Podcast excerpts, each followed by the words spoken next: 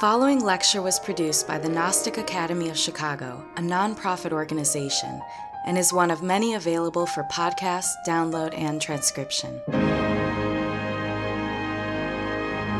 You can visit chicagognosis.org to find courses, articles, scriptures, commentaries, and other valuable resources that address a wide variety of spiritual subjects, interests, and needs.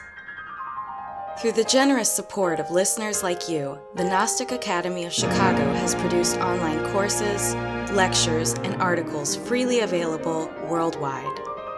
If you have benefited from this knowledge, help humanity through making a tax deductible donation at chicagognosis.org.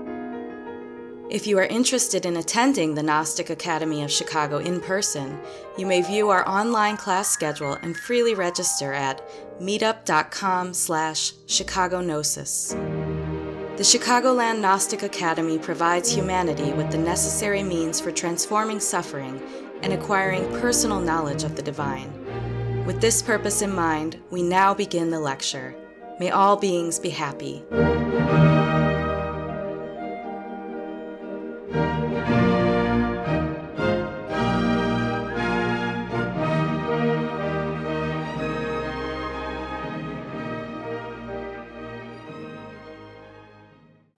We see here in this image an ancient temple.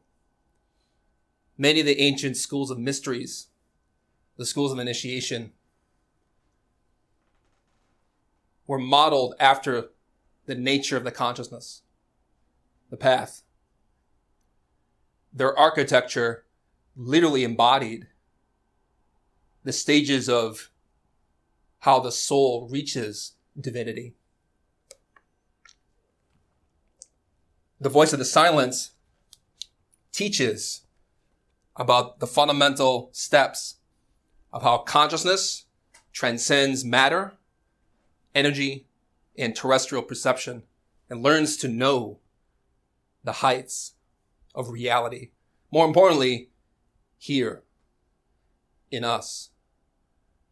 We'll talk about states of consciousness, their levels, their qualities, but more importantly, how to recognize them. Our consciousness right now is in a potential state. It does not know yet the full gamut of what we can be, of who we really are in our depth. We'll talk about four states of consciousness beyond the three halls mentioned by Blavatsky in her scripture.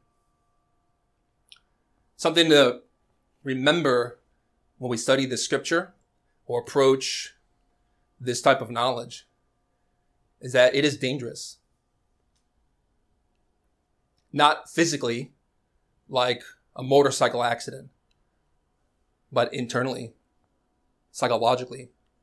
When we begin to explore our mind, our heart, our senses, our psychology, we begin to perceive and witness that we have many elements in us which are not spiritual, which are contrary to the work of divinity in us.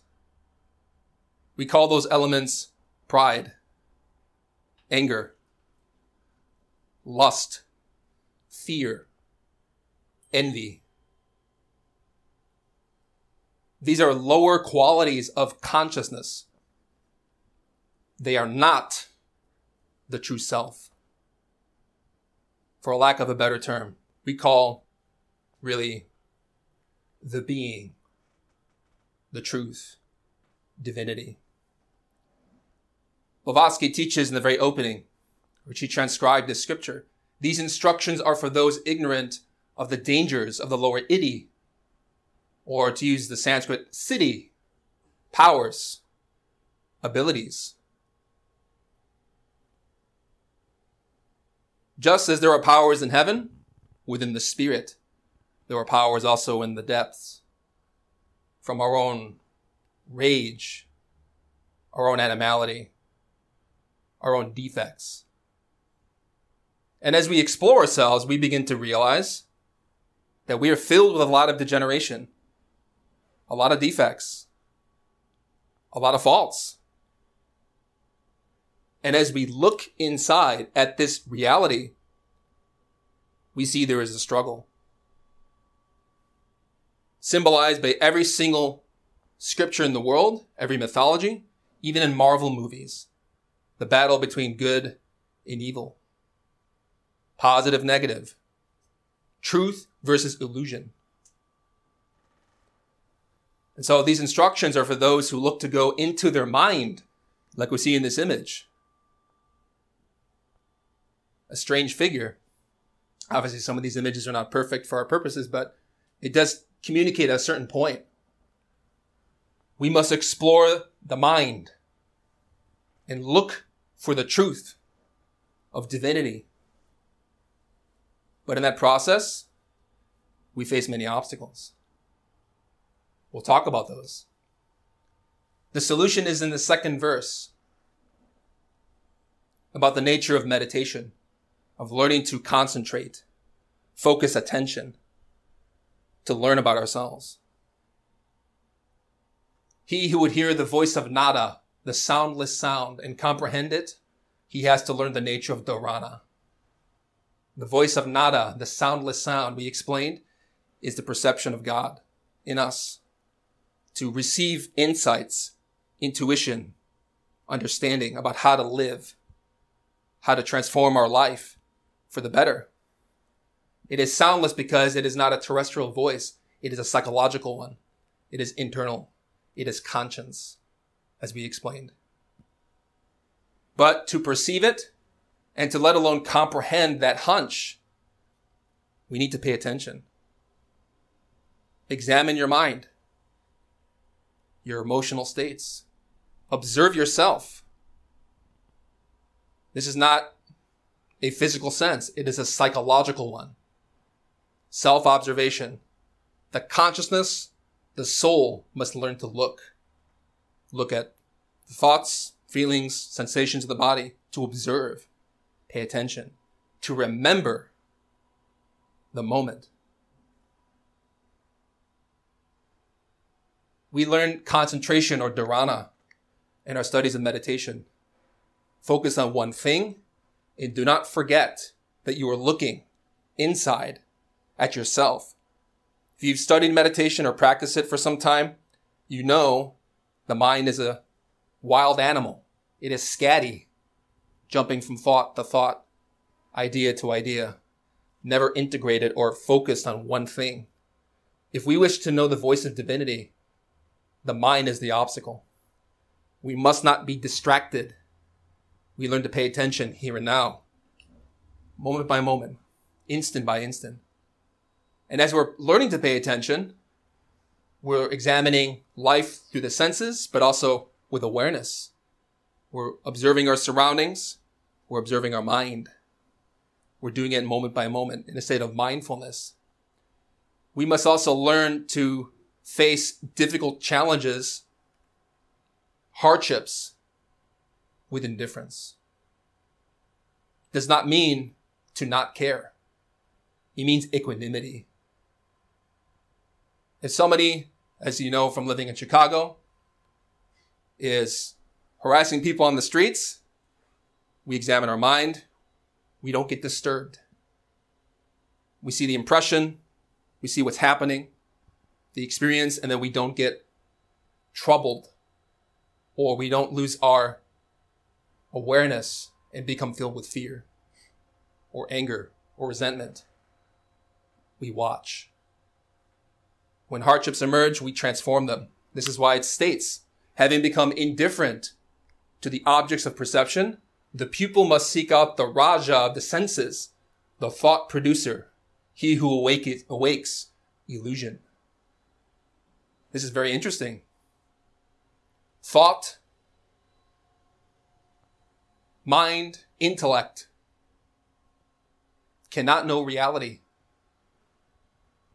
It's a machine. It can store information. It can present thesis and antithesis, good and bad, yes and no. It can compare. It can associate. But it cannot understand divinity. It's a different sense. Has nothing to do with thought. Thought must be suspended. Doesn't mean we never use the intellect to live in this world. It means we know how to use it with wisdom as a soul. Because thoughts in themselves, with their daydreams, awake illusion, fantasy, daydream, preoccupation. We have to suspend that and become calm in the face of any challenge or deal. This is why the scripture states, the mind is the great slayer of the real. Let the disciple slay the slayer. We have an image here of Manjushri within Tibetan Buddhism. A great Buddha, an awakened one, carrying a sword of insight and the book of wisdom, representing study and practice. They must be harmonized. It's not enough to study this knowledge with the intellect to learn practices, to fill the mind. We must know how to apply it. Insight, perception of the truth is what kills the illusions of the mind. Wisdom, understanding.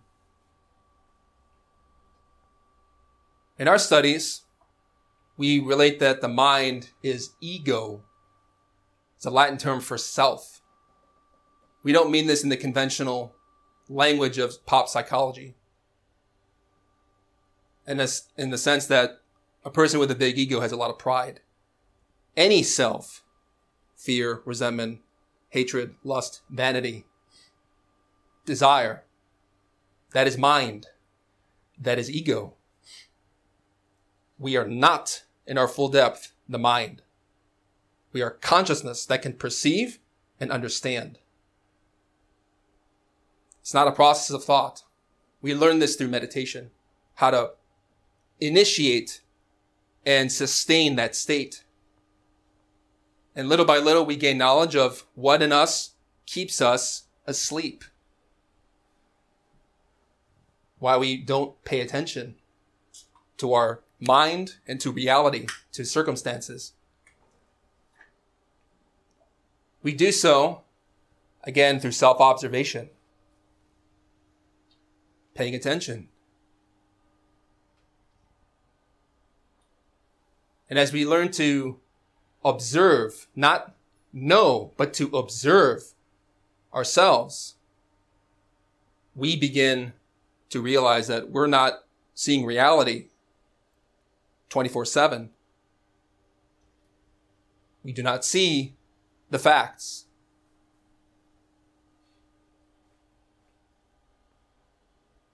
Manjushri here teaches that with perfect serenity, equanimity of consciousness, we can learn to look at a phenomenon and understand it and have great peace. It does not react with fear, agitation, doubt. It knows. This type of perception is very unusual, especially in the beginning. If you tried meditation, you begin to realize that the ability to focus attention on one thing without forgetting becomes easily distracted.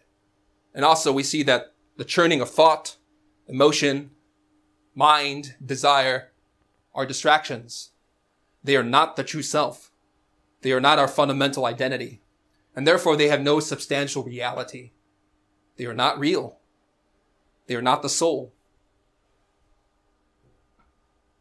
And by practicing this type of observation and remembrance of that state, we begin to realize that even our physical life, in a sense, is a type of illusion.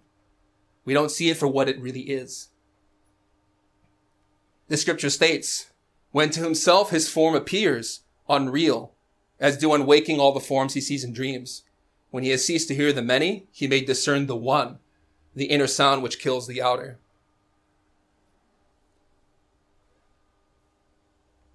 Very deep. The body is an illusion. We do not see it for what it is. It's made up of organs, cells, molecules, atoms. We don't perceive the fundamental reality or the, even the emptiness of the body. We see appearances not the full depth of what a thing is or why we are where we're at. This is even more true on a psychological level. We don't tend to understand what motives or impulses propel us into life and decide for us. But we realize this when we practice meditation. When you cease to hear the many, the information from the senses, and focus within the consciousness, you withdraw your senses from external phenomena and look inside. You begin to see that there is a deeper reality than just the mind, the senses, even our common dreams. There is another type of perception that's available to us, which the voice of the silence teaches. Then only, not till then, shall he forsake the region of Asat, the false, to come unto the realm of Sat, the true. Even the prefix a means without. To not see reality. I'm pretty sure we can think about any common experience in our life. Maybe we're obsessed with anger or pride and then someone about a situation, and then someone communicates to us that this is not the what you think, and we realize we were deluded. We are stuck in fantasy. That's one minor example of a common state where we don't pay attention. We don't remember the consciousness. We're not learning to focus within. And in this way, we learn as we're practicing this techniques of this tradition to not be so invested with our energy with the tragedies and comedies and transience of life. Life fluctuates with its good and bad circumstances. And we tend to go with the flow. We go along with it. We don't watch why we behave, why we behave, or why things happen as they do. We just tend to think what we're thinking and feel what we're feeling. But that act of knowing is different from observation. You may know that you're seated in this chair, but are you observing the fact? Are you watching with your senses? And more importantly, are you observing your mind? Maybe your own thoughts or emotions or reactions. We tend to invest all of our energy psychologically in the things of life, whether it be for food, drugs, alcohol, praise, security, money, external things, and not looking at the quality of the mind and who we are. Because wherever you direct your attention is where you spend energy. And if you want to begin to awaken the consciousness within meditation and to awaken within dreams, it's important to save energy. Psychologically become sealed. Doesn't mean become careless or dead. It means to save your energy and learn to activate the consciousness. This is why in the voice of the silence, it states, if thy soul smiles while bathing in the sunlight of thy life, if thy soul sings within her chrysalis of flesh and matter, if thy soul weeps inside her castle of illusion, if thy soul struggles to break the silver thread that binds her to the master, know, O disciple, thy soul is of the earth. So if you studied astral projection, you may know about the silver cord, the antakarana thread, we call it, which connects the consciousness or the astral body to the physical body, which is never cut except when it is time for death. But here it's explaining something very subtle about if we follow the lower appetites of the mind, it is like trying to cut our connection with divinity.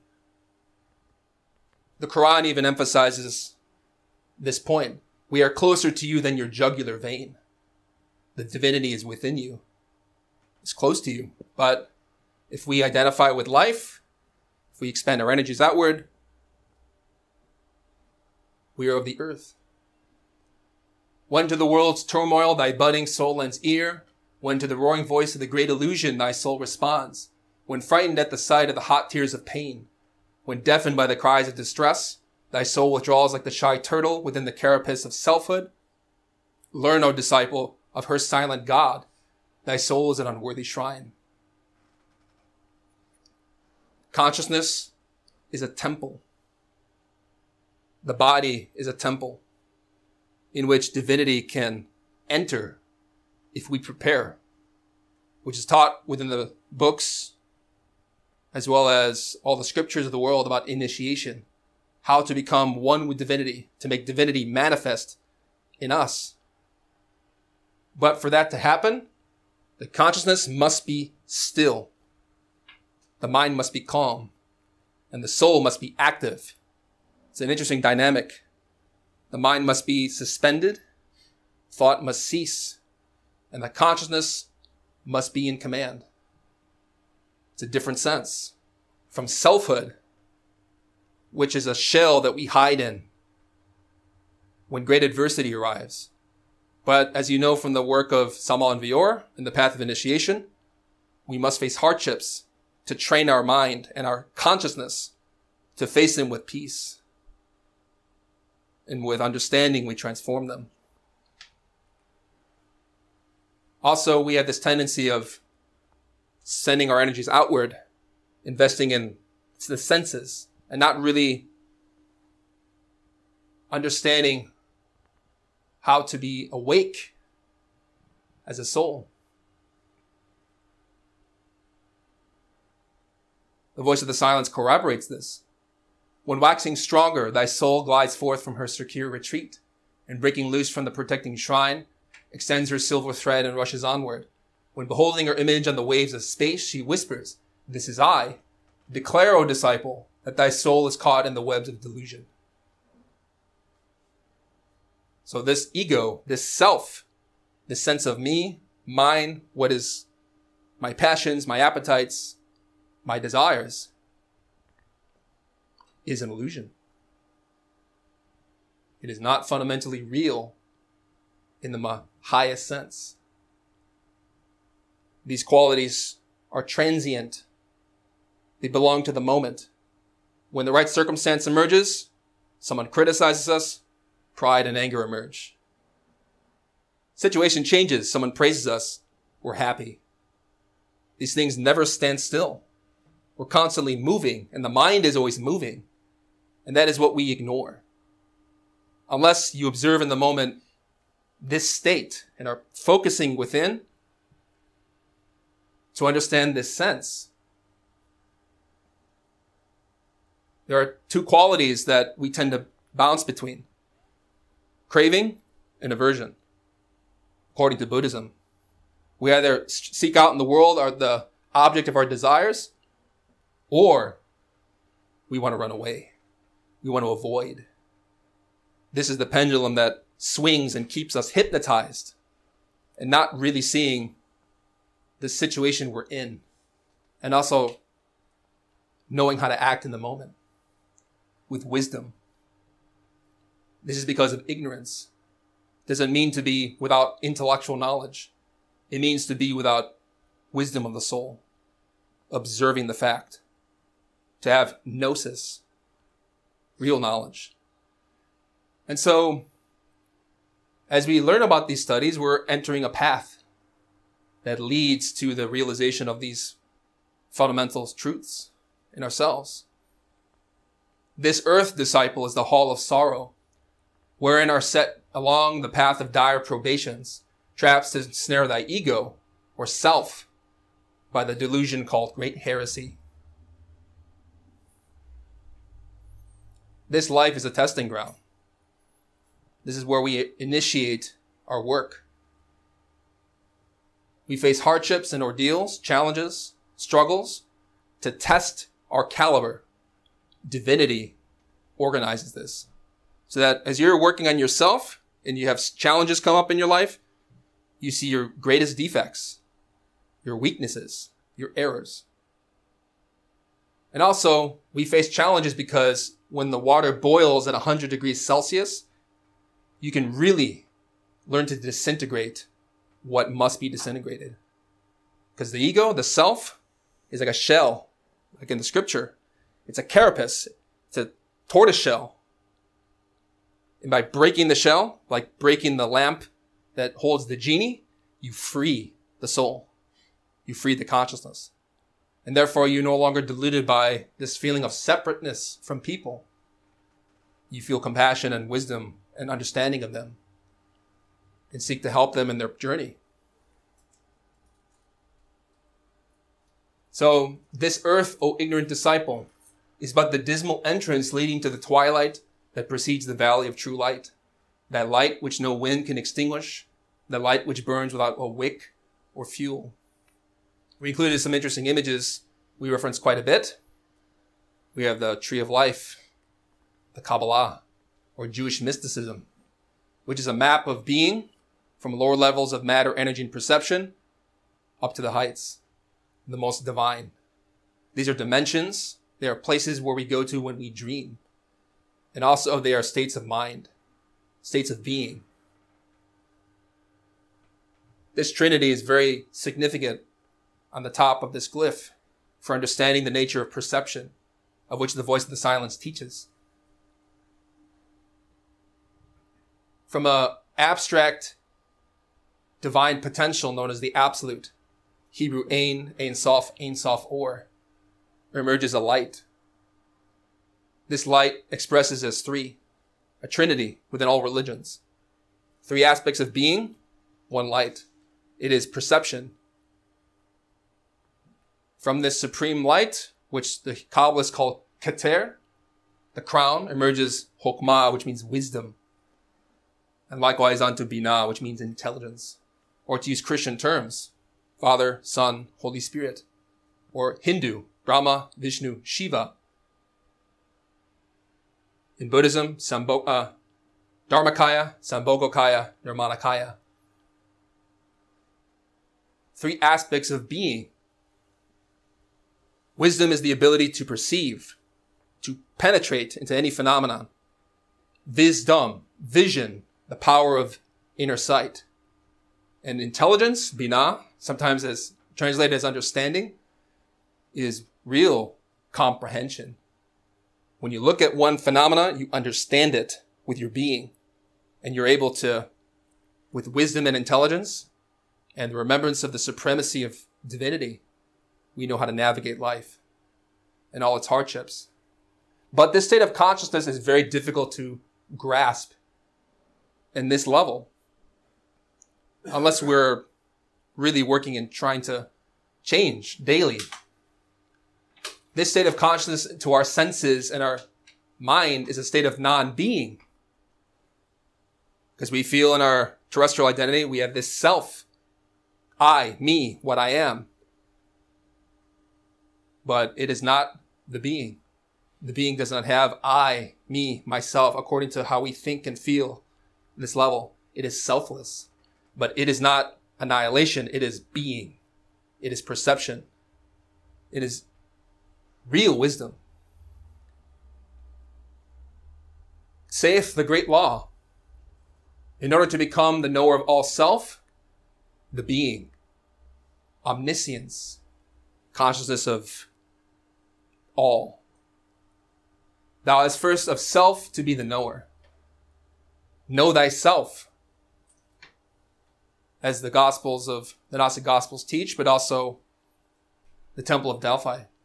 And you will know the universe and the gods.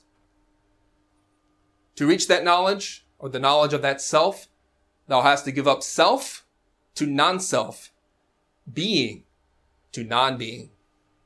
And then thou canst repose between the wings of the great bird. Give up this sense of I, what I want, crave, attachments to experience something more, the reality. So be- the being is cannot mix with self, our terrestrial ego, our mind. It's like oil and water. When you clean the mind, when you calm the mind and you purify it, it's like a mirror. And then the light of divinity can, little by little, express. But it, it's a patient work. Not easy. It is the great bird because it is, to use Christian terms, the Holy Spirit, the energies of divinity. A white bird, sometimes represented in different cosmologies, like by the eagle. It is pure and immaculate, a divine energy. I, Sweet is rest between the wings of that which is not born, nor dies, but is the Aum throughout eternal ages. This mantra, Aum, is the mantra of divinity, or Om in Sanskrit. Three letters, Aum, relate to this top trinity. This state of being is never born. It never dies. It is eternal. What is born and dies, develops and evolves, is the intellect. These things are transitory because our thoughts, feelings, desires have a beginning, they will have an end. But what we do with them is the point. As described in the path of initiation. Bestride the bird of life if thou wouldst know. Give up thy life if thou wouldst live. So we talk a lot in our studies about the energies of transmutation, alchemy, pranayama. The bird of life, the Holy Spirit, we state very explicitly is the sexual energy. It is the power of life to create. By working with the energies, by saving them, and with prayer, devotion, mantra, meditation, alchemy, we raise it up the spine to the mind and then to the heart, and therefore achieve initiation. The wings of the spirit, the ability to astral travel, jinn states, many powers and abilities, telepathy, clairvoyance, imagination. These things open up through these spiritual senses, through this energy. But to work with this state, we have to give up our life. This is the essential tenet of initiation. By entering this type of work, we give up many things that we are attached to. It's going to be particular to us. But more importantly, pride, anger, fear, negative elements. We have to give that up if we want to enter a new way of being. So to understand being, we study four states of consciousness. These states of consciousness do not just pertain to the physical body. They pertain to the soul. In a conventional sense, sushupti, the lowest level, is profound sleep. Meaning you go to bed, eight hours later, you don't dream. Darkness.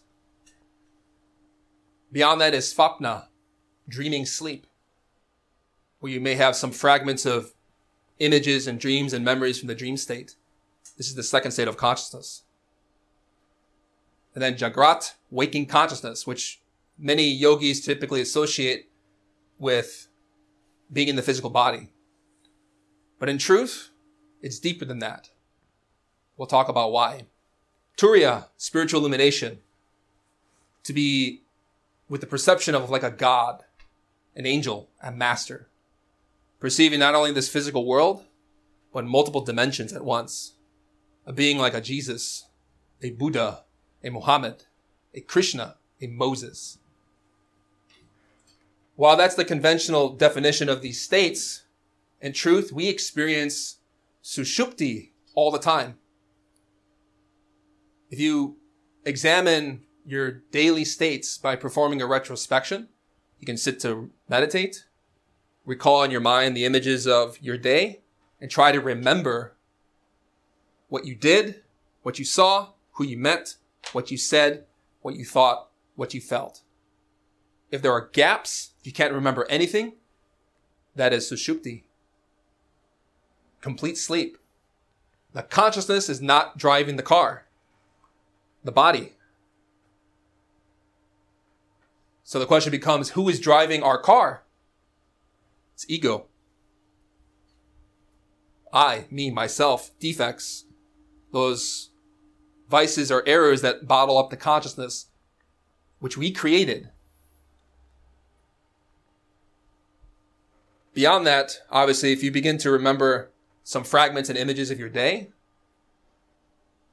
maybe some daydreams or preoccupations or worries, or thoughts which kind of wander from thing to thing, that is svapna, that's dreaming. Even when you're physically in your body. If you're driving your car, you're thinking of your friend, your fiance, your family. You're not driving the car. your mind is thinking is elsewhere. That's dreaming. That's sleep. Sleep with dreams. To be in Jagrat means to remember yourself. If you're driving, drive your car. If with your family cooking a meal, cook the meal. But don't think and get preoccupied with other things. Don't fantasize. Be where you're at, doing what you're doing. You'll be, you'll see from experience that this state is very difficult to maintain. It's called mindfulness. It's not just observation of the moment, but remembering your state, your consciousness moment by moment, so that you can learn to gather data. You do so by observing your mind, your intellect, your body, and look at the mind, at what it's doing. What are its distractions? How does it keep us asleep as a psyche, as a soul? So that by clearing up the mind and freeing ourselves of those elements, we can get grasp glimpses of Turiya or Turiya, which is the state of being of a Mahatma, a God. Physically, you may be asleep, but in the internal worlds, you are fully lucid, awake, talking with an initiate, with your inner being, with divinity. And even beyond that, states where the soul can unite, even if but temporarily, with as a vacation, like having a visa, these higher regions. Very beautiful.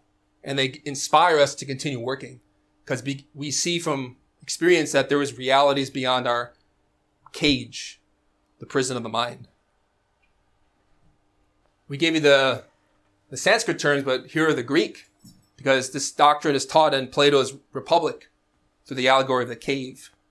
How we go from the subconscious mind up into the light of truth, escaping the caverns of the intellect. So there are two superior states, which we emphasized, and two inferior. Complete sleep is eikasia. Sleep with dreams is pistis. Awakened consciousness is dianoia and the enlightened state of Turiya is nous. Same doctrine, given in the Greek way. Eikasia means imagination, from ikonon, images, sleep without dreams. It might seem paradoxical. How is it that we can perceive images if we're completely asleep? Ever watch a television show in which you've lost all attention and you only are immersed in the images. You only see through the television screen the characters, the drama, the comedy, the tragedy. And yet we're not even aware of our body. That's seeing images, but being passive, asleep, or the consciousness is not active. The mind is active, and that's the difference. The mind is active, the consciousness is asleep and vice versa. If the consciousness is active and the mind is calmed, still, you can begin to awaken it. You can on images. Also, our deepest defects are images in the mind. This is the state of consciousness of humanity in which people go to war. People commit violence. Mob mentality big crowds would suck in people and they do things that they would never do in any other setting. But they were hypnotized by the crowd, by the mob. That's complete sleep, state of war. The soul is not there. The mind is, the ego is. But pistis, belief, or in the conventional sense, faith, is dreams. We may have many ideas about God many ideas about who we are. Our psychology, our tastes, and yet these are convictions without evidence. It's important to emphasize what pistis really means. It comes from pisteo, to, to uh, have conviction or to grasp at. Many people believe in dreams. They have many beliefs about whether it's politics or religion, divinity, spirituality. But none of it is real because it's not experienced. It's just thoughts, emotions. It is a grasping at things. But Jagrat, as we said, awakened consciousness is when the soul is active, remembering, paying attention, mindful. Dianoia also means imagination, to perceive images, but this is different. That consciousness is now perceiving images, whether in meditation or in dreams. You're intentionally observing the fact. You may be meditating and relaxing your mind. Suddenly new images emerge. They come to your consciousness, your awareness without you thinking or anticipating. But you're doing it willingly. You just suddenly see things. This is an important step. Means that we're awakening Dianoia. But more importantly, Dianoia also is the observation of thought, mind, perception from dia thoroughly from side to side, which intensifies noeo to use the mind or nous. It is awakened consciousness. It means that you are observing your mind and you're not the victim of it. You're not its slave. You know how to use the mind in life when necessary and put it aside when you don't need it. This is very different from our modern life in America, where everything is intellect, thought, thought, thought, thinking, constantly churning. And yet we're so busy with the intellect that our consciousness is completely asleep. In fact, the consciousness is very lazy. It's ironic, right? I mean, you may be busy doing things, but you're not, you think you're very productive, but then you're not awake, just mechanical. But to be in a state of dianoia means to learn to use your intellect to move side to side, to use it thoroughly, because you know how to adapt to the moment. You use the intellect when you need it. But beyond that is nous, superior levels of being. People usually translate it as mind, which, or intellect, which is a poor translation. It's a state of abstract consciousness, not intellect. Some, uh, some writers from the, whether from Arabic or Greek, talk about nous or mind, the mind of God, but it's not intellect. It is not rationalization. It is not thought. It's the ability, the intelligence of looking at any phenomena and knowing its truth. No thought there. The being does not think. The being is. And the intellect is just the tool. The voice of the silence teaches these states of consciousness in the scripture. They call them the three halls, beyond which is the realm of Nous or Turiya, the heights.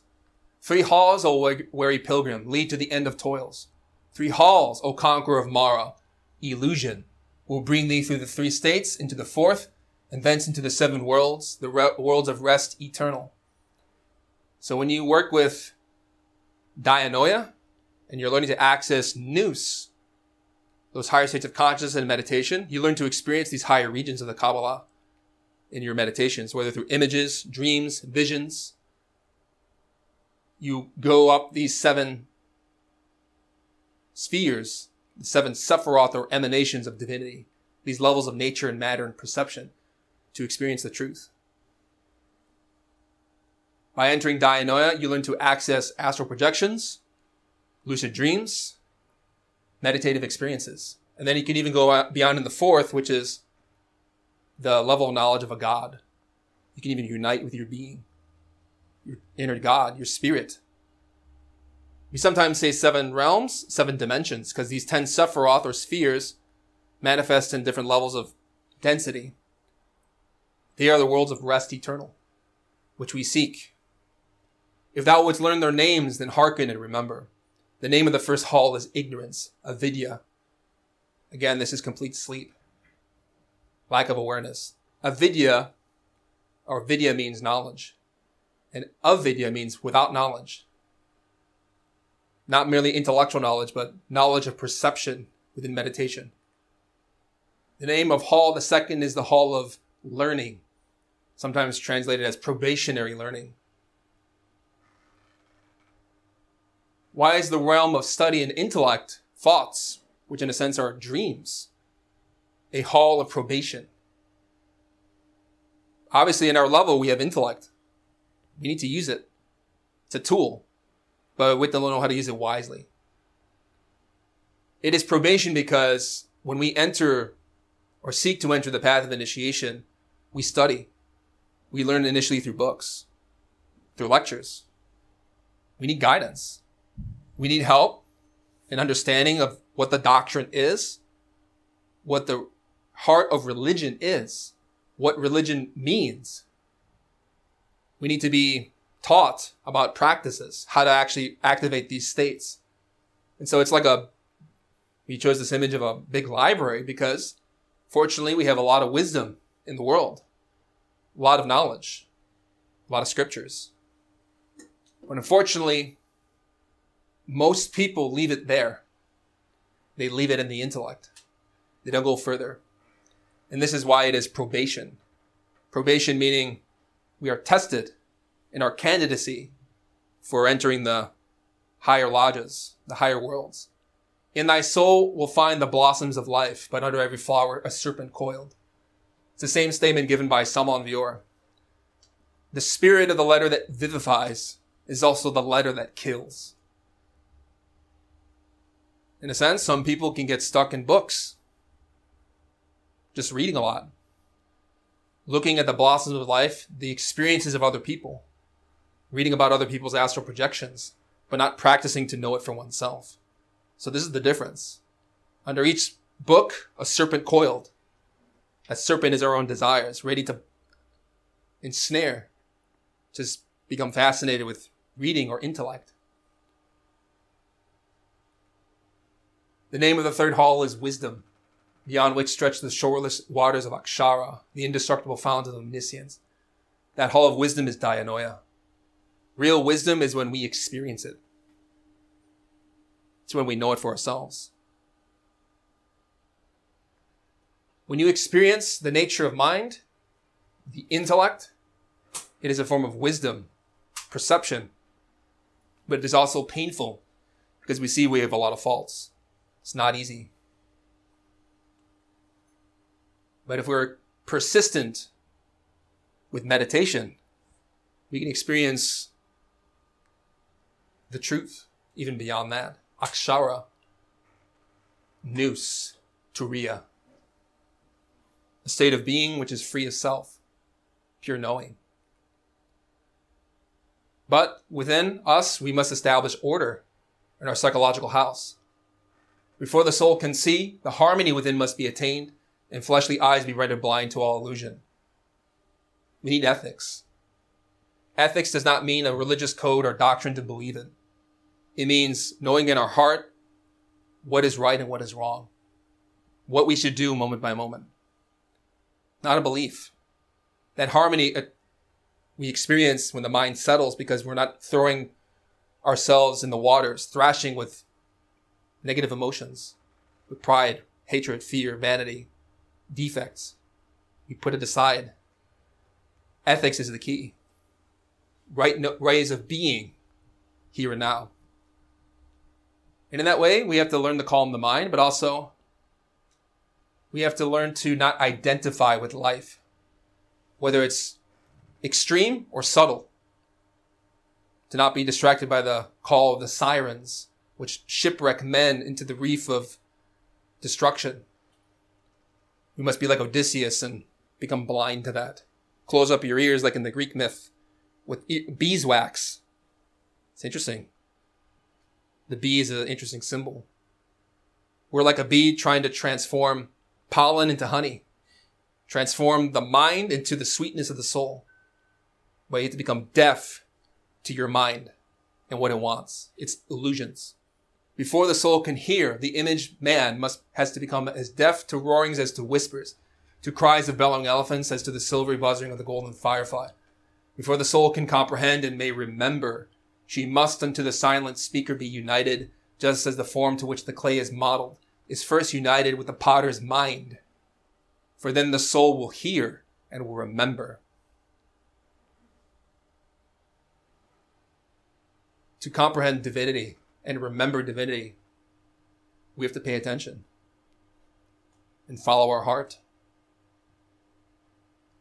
There's a thread that connects us moment by moment with the truth, our own divine being, our divine mother, our divine father, Christ, many aspects of being that we have within. We have to know that thread and to follow it. those hunches, those intuitions, so that when you sit to meditate, you can concentrate even deeply, more deeply, and not get distracted. For then the soul will hear and will remember, and then to the inner ear will speak the voice of the silence. Those are the mystical experiences that we talked about. So, some bit of more advice from the scripture about how to uh, transcend these halls and to enter the heights. If thou wouldst cross the first hall safely, let not thy mind mistake the fires of lust that burn therein for the sunlight of life. In a very basic level, we have a lot of fire in our body, the sexual energy. And in the basis of every religion, they teach their students conserve your energy. Do not waste it. Do not mistake the fire of lust, sensations of desire in the body, with the sunlight of life as the meaning of life. Passion is the main obstacle because those passions, when we lose those forces which can awaken the consciousness, we shut the light off. With the power of the Holy Spirit, the sexual power rises in us when we save it. And that opens the wings of intuition, understanding, wisdom. If thou wouldst cross the second safely, stop not the fragrance of its stupefying blossoms to inhale. If freed thou wouldst be from the karmic chains, seek not for thy guru in those mayavic regions. You would be free from the hall of pistis, dreams, don't look for your guru there in books. Don't look for it in anywhere external. Look within your own consciousness. Yes, there are people in the Gnostic movement and other movements who may have some development, but that's not the point. No matter how elevated a master may be, don't look for wisdom in just words from what someone says, although it's useful to guide us in some basic level, but they don't only take you to a point. We have to live the doctrine, experience it, so that we can transcend our karma, the consequences of our former actions. The wise ones of Dianoia tarry not in pleasure grounds of the senses, meaning they don't identify with the body, appetite, craving, desire. Even of the mind, because the mind has its own appetites and desires, whether for anything. The wise ones heed not the sweet tongued voices of illusion, meaning the intellect. So we have to clarify the intellect. Seek for him who is to give thee birth in the hall of wisdom, the hall which lies beyond, wherein all shadows are unknown, and where the light of truth shines with unfading glory. The following verses are very interesting. If we would know higher dimensions, such as through astral travel, we have to give up Again, as I was saying, uh, the mind. That which is uncreate abides in thee, disciple, as it abides in that hall.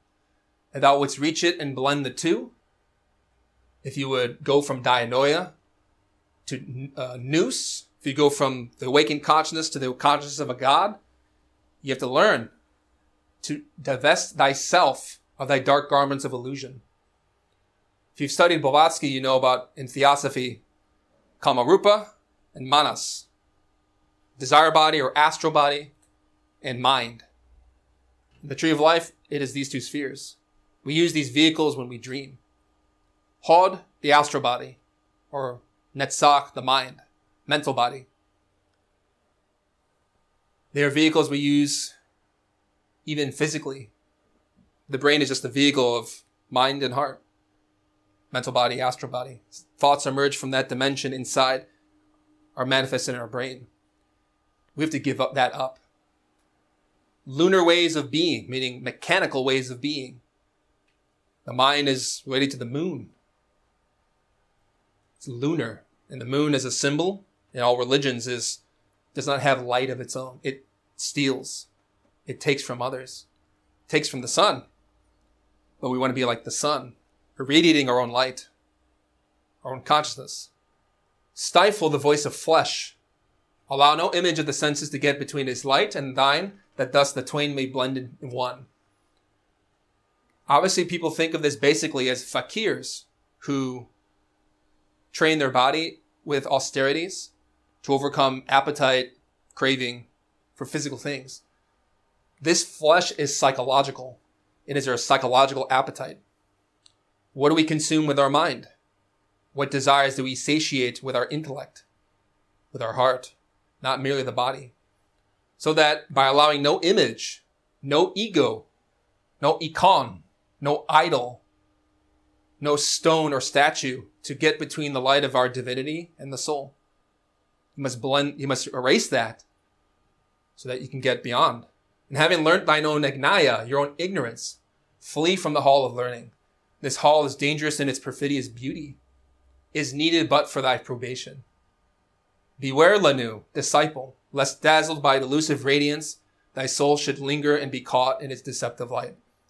It's sad, but many people who have studied religion, spirituality for decades, who attempted meditation, do not have that experience because they're not giving up their own mind. The mind is the obstacle. The intellect, the ego, is what clouds our understanding. It is a false light. Luciferian intellect thinks it has no all knowledge of things, but it doesn't know. It's just a machine, has no life of its own. It imitates, it repeats. The light is different. The light is a source of genius and originality.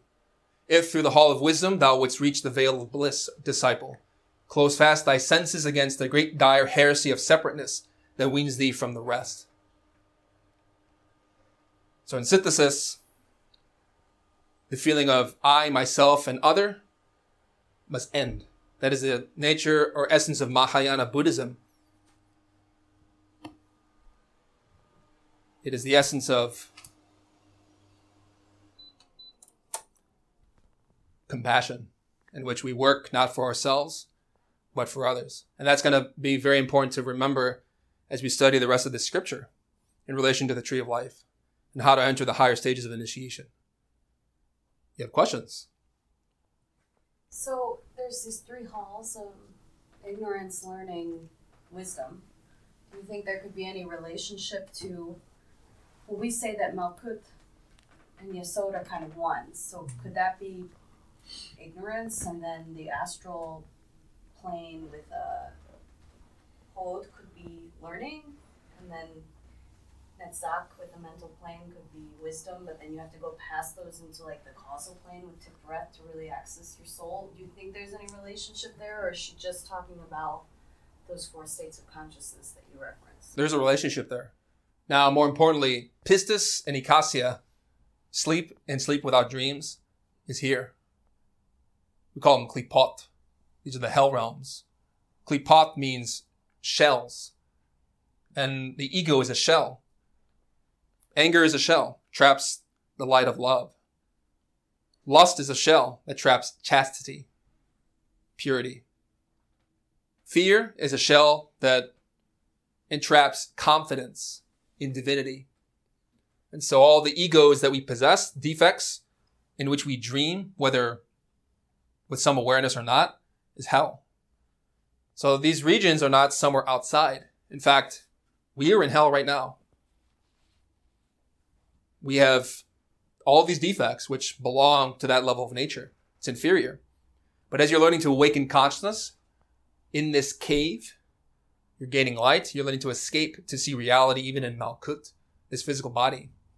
Dianoia, the state of consciousness of uh, revising our beliefs of ourselves, occurs as we're studying who we are with meditation, not with books. So this image of Manjushri with a sword and a book, it's a symbol of us. We're meditating, and with insight, we look at our defects. We're examining our own hell realms in us. And by studying the book of our life, every day is a chapter. And every, you know, the book itself is an allegory of that. You learn to gain wisdom to cut through illusion. And so you're starting to understand even the higher dimensions. You learn to dream, but not down here. You dream above. It's a duality in nature. If your ego, which is dense, is trapping you downward in hell, you will experience those regions, whether through nightmares or whatnot. But with Dianoia, you're learning to ascend to higher dimensions.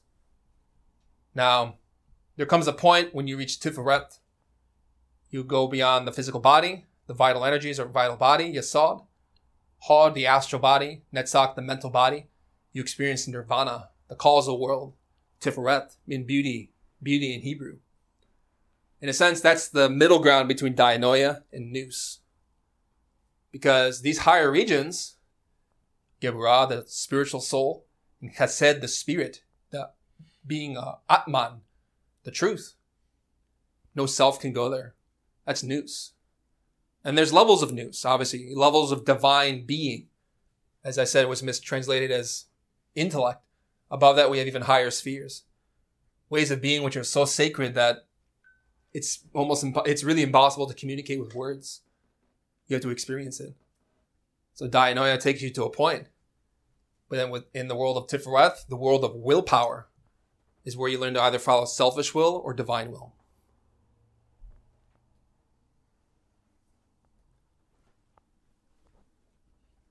Sure.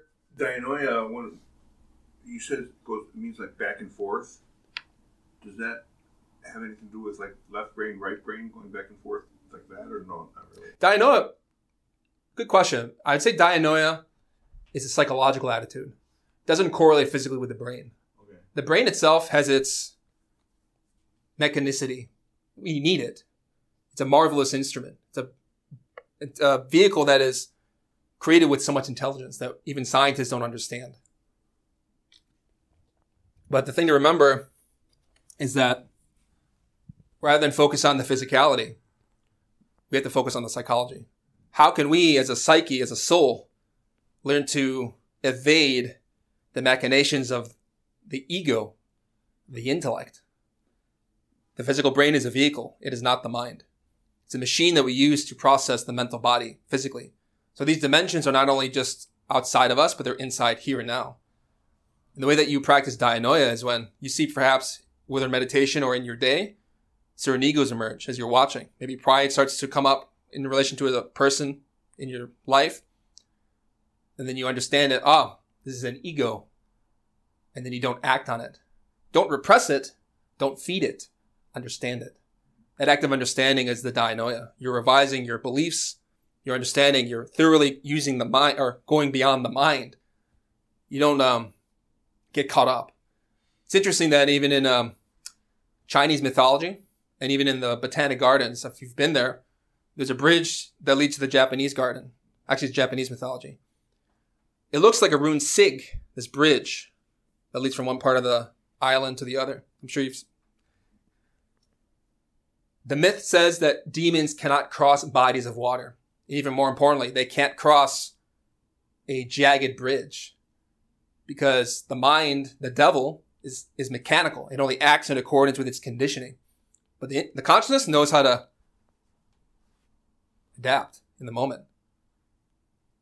Interesting too that demons can cross bodies of water, referring to the purity of the sexual energy. If you're transmuting that energy, you can form the rune Sig, the fire of Kundalini.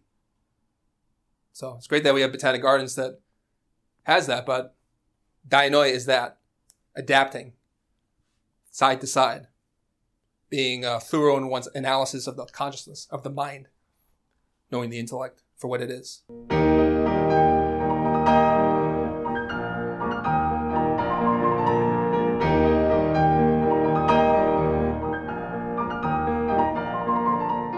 To learn more about the knowledge covered in this lecture, we invite you to study the books available through Glorian Publishing or GnosticTeachings.org. You can also view free online courses, lectures, transcriptions, and articles available at chicagognosis.org. All of this is made possible by the support of listeners like you. Have you benefited from this knowledge? Help others by making a tax-deductible donation at chicagognosis.org. We thank you for listening.